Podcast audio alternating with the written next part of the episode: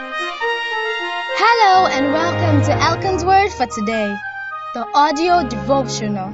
God bless you as you listen. Series title Blessings and Curses.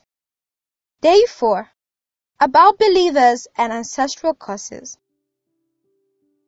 Today, we intend to meditate on the sensitive issue of whether Christians need deliverance from their so-called evil roots and ancestral curses.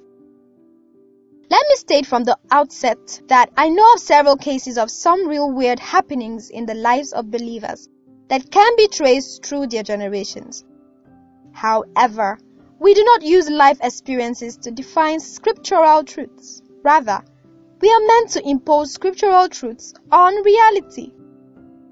If you're a born again Christian and you feel you're still under an ancestral curse or have an evil root to deal with, I would like to state the following. Firstly, an ancestral curse is only valid for the descendants of the cursed person, but a believer is the son of the living God and is spiritually a new person with no ties to his previous past. John 1 verse 12 and 2 Corinthians 5 verse 17. Secondly, Ancestral curses are meant to follow true families. The curse on the Humphreys cannot be placed on the Morrisons. A believer belongs to Jesus' family. John 1 verse 12, 1 John 3 verse 1. And the only supposed curse that he or she can be parted to is that of those on Jesus and his family. Except you don't know the meaning of the new birth. Finally, I'd like to comment on something I keep hearing in some so-called deliverance circles. They say, you these modern day Christians think you can just say the sinner's prayer and a cause that has lasted for centuries in your family line will just disappear. That's not possible. Well, if you want to pursue that argument, then our evil roots are not as old as our God roots. This is because the death, burial, and resurrection of Christ that made us new creatures took place over two millennia ago. Which of our ancestral history goes that far? None, I can assure you. All their covenants were made centuries after Jesus made his on the cross. These go to show, therefore, that ancestral curses are a spiritual illegality.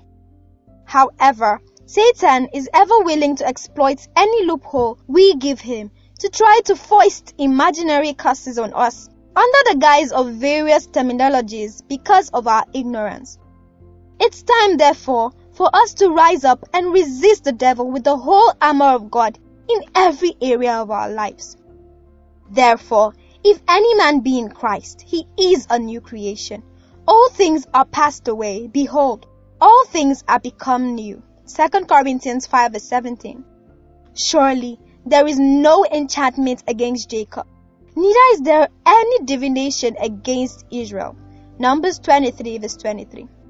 No weapon that is formed against you shall prosper, and every tongue that shall rise against you in judgment you shall condemn. Isaiah 54 verse 17. Amen.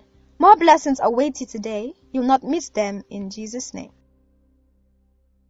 This was an audio recording of Elkan's Word for today, the devotional for growing believers by Greg Elkan. For more information and other edifying resources, visit us at www.gregelkan.com. That's G-R-E-G-E-L-K-A-N dot com. You can send your comments or questions by WhatsApp or Telegram to plus 234 813 664 2912. God bless you.